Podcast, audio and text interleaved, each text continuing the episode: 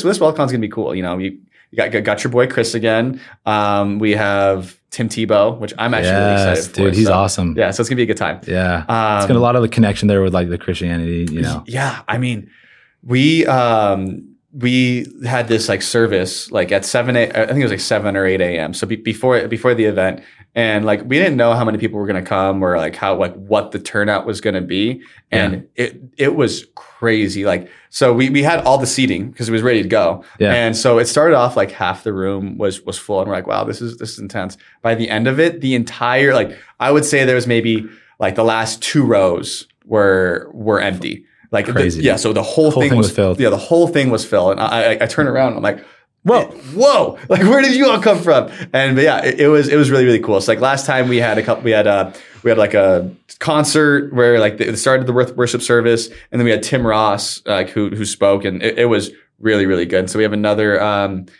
another pastor coming in. Um, shoot, I forget his name, but it's gonna be awesome. Where do you guys call that?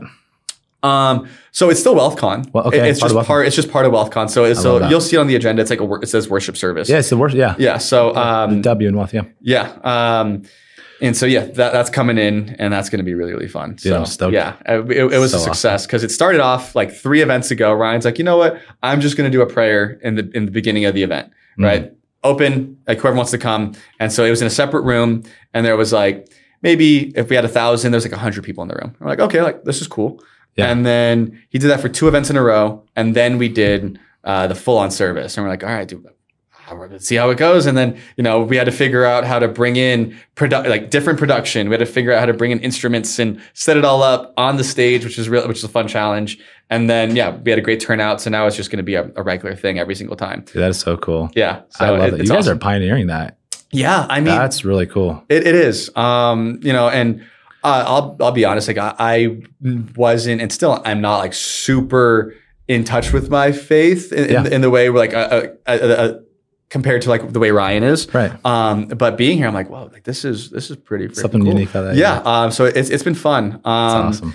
and it's really been interesting to see the level of people who have like come out. I don't want to say come out of the woodwork, but have really resonated with him putting himself out there online and like talking about his faith. Because, like you said, no one's really doing it. Yeah. And sure, we may have been like, and no one's doing it in the entrepreneurship space. Like, I, I, I there are definitely people who are t- like, there are Christian influencers. I'm sure there are other faith based influencers too.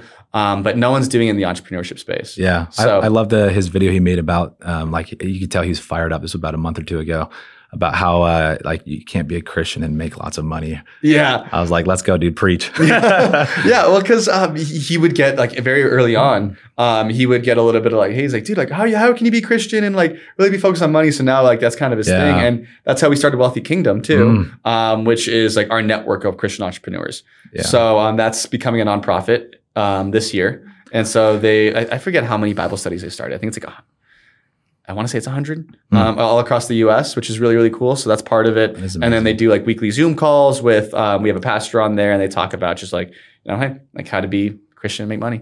Dude, So, I love it. Yeah, it's A lot, a lot of people don't know this about our business, but uh, we're secretly not converting people, but just improving their life through Mm-hmm. principles that apply in every way and transform them as people, which also transform them as salespeople. I so love it. I love what you guys are doing for you know the real estate community and just the creators and entrepreneurs.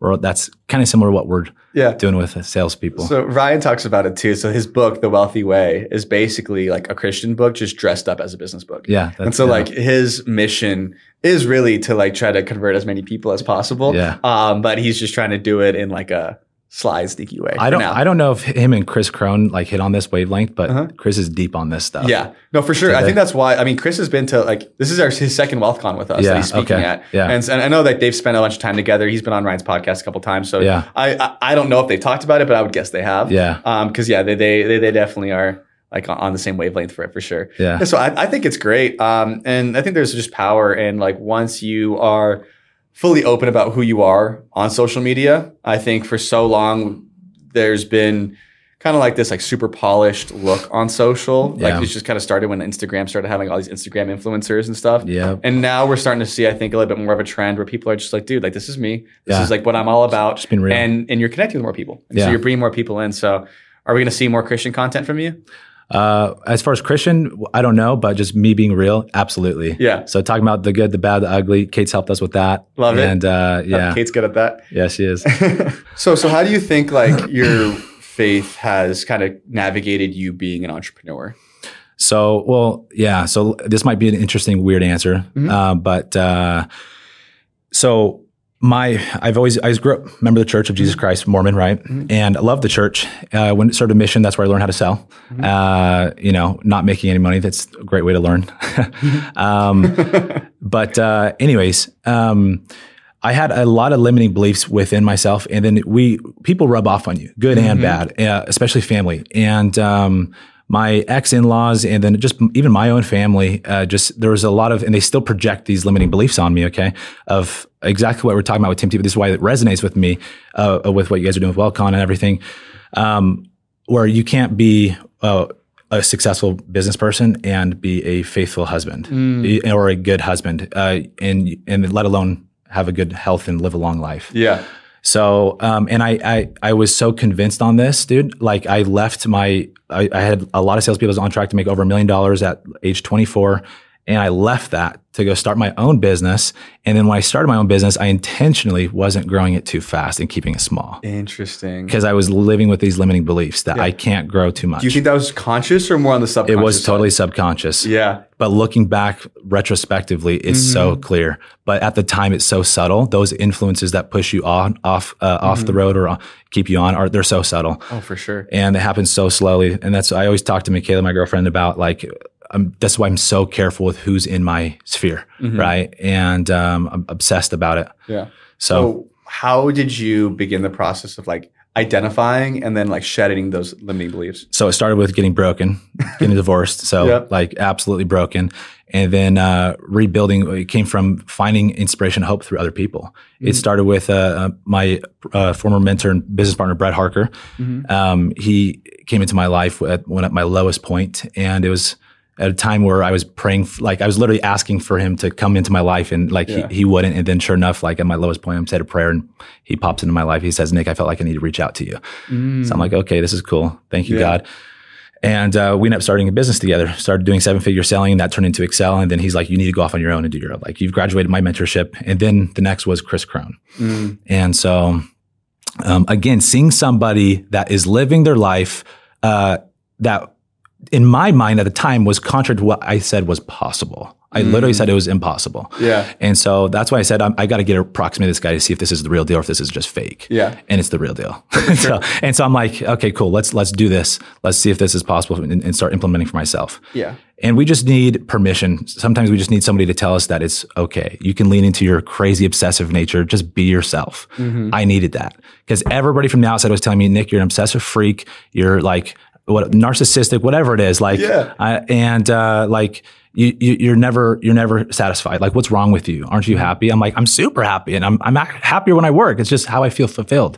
I want to give. I want to serve. I don't want to stop. I, I like it makes me gag thinking the idea of retiring. Yeah. It's like you've lo- you've missed the point. You know. 100%. So.